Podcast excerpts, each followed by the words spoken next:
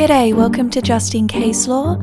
I'm Tanya Chapman, and in this episode, I'm going to give you the short and the long of it. The short. A widow appoints her brother in law to be her attorney to help her deal with the administration of her late husband's estate. Using that power, brother in law transfers estate money to Lebanon into the control of his father and now says that he cannot get it back. The widow wants the attorney to pay her back the money. Now, the long of it. And the first thing I'm going to point out is that you may be appointed as an executor in a will, or appointed or eligible to be the administrator of a deceased estate. And in that capacity, you can delegate that role to your appointed attorney under a power of attorney.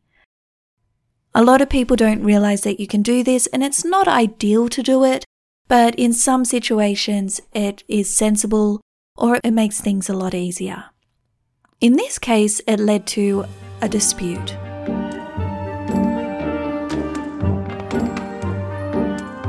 Fawzi Hallani was born in 1968 in Lebanon and migrated to Australia in 1995. Lana was born in Lebanon in 1978. They married in Lebanon but lived in Penrith in Sydney. They had two sons, Max and Hassan. In July 2009, when Fawzi was only 41 years old, he committed suicide in their Penrith home. Soon after, Lana and her two children travelled to Lebanon for the funeral and burial of her husband. The children were only seven and four years old at the time. It was there in Lebanon that Lana signed a power of attorney appointing her brother in law, Fadi Hallani, as her attorney to allow him to deal with her late husband's estate in Australia while she was to remain in Lebanon. Fadi only stayed in Lebanon for a week before returning to Australia to see to those duties. Back in Australia, there was the family home in Penrith, which Lana and the boys were understandably reluctant to return to. It was instead to be sold, the mortgage paid out, and the proceeds form part of the deceased estate. Fawzi had also worked as a postman and had a superannuation with the Australian Post superannuation scheme of about $162,000. Fawzi had died without a will and the legislation at the time, the Probate and Administration Act, determined that his estate was to be distributed firstly, a legacy of $200,000 to his spouse, Lana, half the residue also to Lana, and the other half of the residue to his children. With the estate worth about $288,000, this would mean 244,000 to Lana and 22,000 to each of the boys. As Lana's attorney, Fadi could apply for a grant of probate that would allow him to deal with the estate for Lana's use and benefit. All quite simple. However, the court noted that there were deep social problems underlying these proceedings. In November 2009, Fadi returned to Lebanon and got Lana to sign a second power of attorney. He said words to her to the effect of, quote, Listen to me, you need to sign a second power of attorney so that I can open a bank account for you in Australia, and so I can put the estate money in a bank account for you and the children. End quote.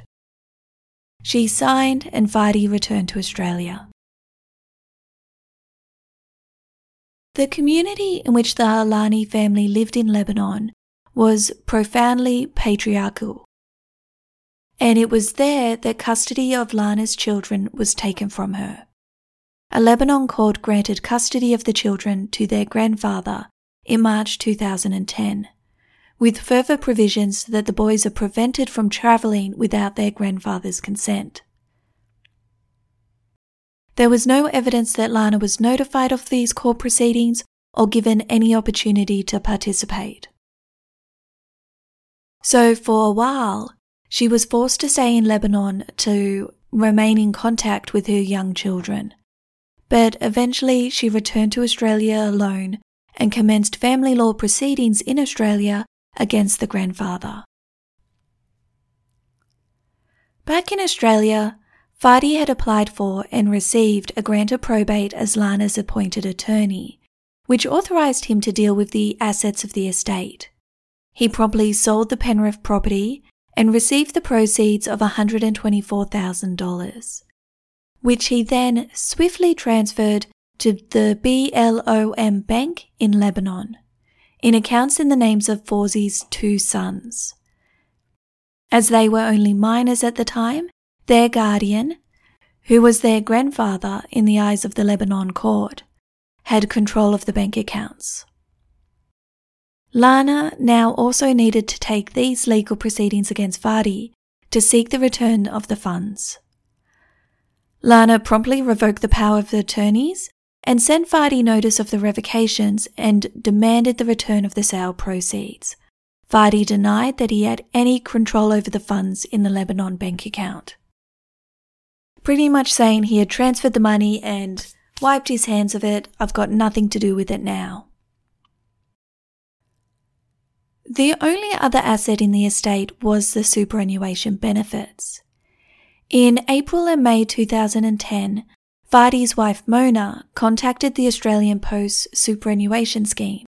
She was not called to give evidence, but it was inferred that she had attempted to persuade the super fund to pay Fawzi's entitlements to Fadi, and she was unsuccessful. Fadi admitted as such, noting that they would not pay out the super to him. Lana applied for and received the superannuation benefit.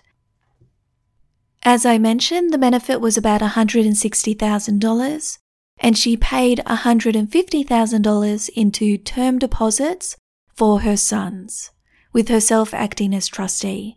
She didn't have to do this. They were entitled to $22,000 each of the estate, which they had more than received with the $120,000 currently held in bank accounts in their names in Lebanon. But I guess Lana was thinking like a mother and wanted to put this money too aside for them. When Fadi refused to return the sale proceeds to Lana, she took the proceedings to court, where she argued that the grandfather and Fadi together had coerced her into signing the power of attorney documents, that the documents were put before her and she signed them under duress at a time when she was emotionally fragile and fearful of losing her children to the dominant grandfather. She also argued that Fadi was not authorized by her to use the power of attorney to transfer the money to Lebanon, and she wanted Fadi to be held personally liable to pay the estate the sum of $127,000. So she was arguing that while the power of attorney authorized him to do some things, it didn't extend to the action where he transferred the money out of the country. And because he had breached his duties, he himself would be personally liable to the estate. Acting as administrator of the estate, Fadi was obliged to preserve it for the benefit of the beneficiaries, being Lana and her sons. He also had fiduciary duties in his position as Lana's attorney, including a duty to act in her best interest and in accordance with her instructions. Fadi said that he was acting in accordance with instructions, that he only ever acted on Lana's instructions, and therefore she must have told him to transfer the proceeds to Lebanon. The, the key question for the court then was whether Lana had authorized or instructed Fadi to transfer the funds to Lebanon. Fadi disclaimed any knowledge or responsibility for the funds or the location of the children. He claimed that he was estranged from his father and knew nothing about what was going on now.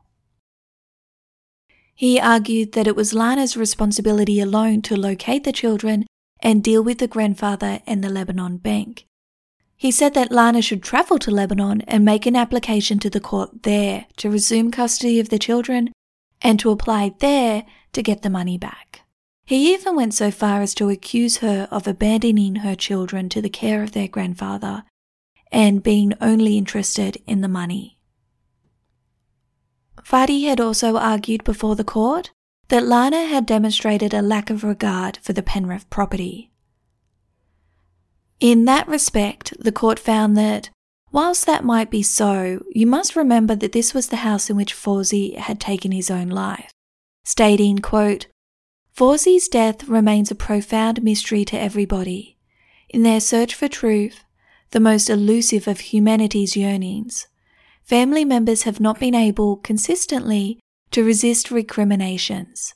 That is understandable, but unfortunate and ultimately unhelpful to everybody. End quote. Up until the last day of the hearing, Fadi had done nothing of substance to assist Lana to obtain control of or information about the funds in Lebanon. It was at the last minute that he tried to ring his father without success. He spoke to his father's lawyer and asked for his father to give permission for the bank to disclose information about the children's bank accounts, and the lawyer denied this.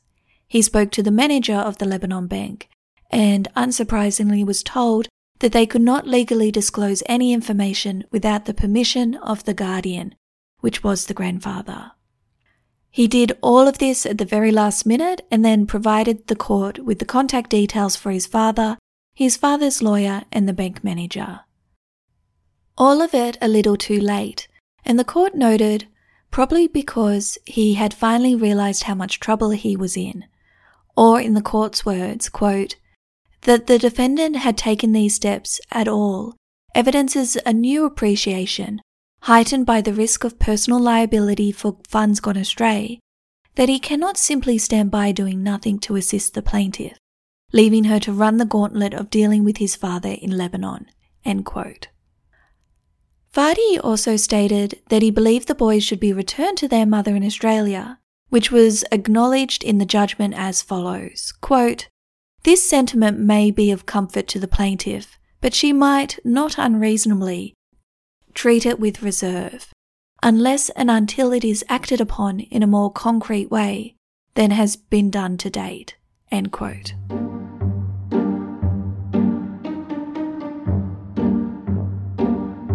Outcome The court would not go so far as to find that Lana had signed the power of attorney under coercion, noting that she had signed them before a notary public, who certified that Lana signed willingly and with full knowledge of the contents.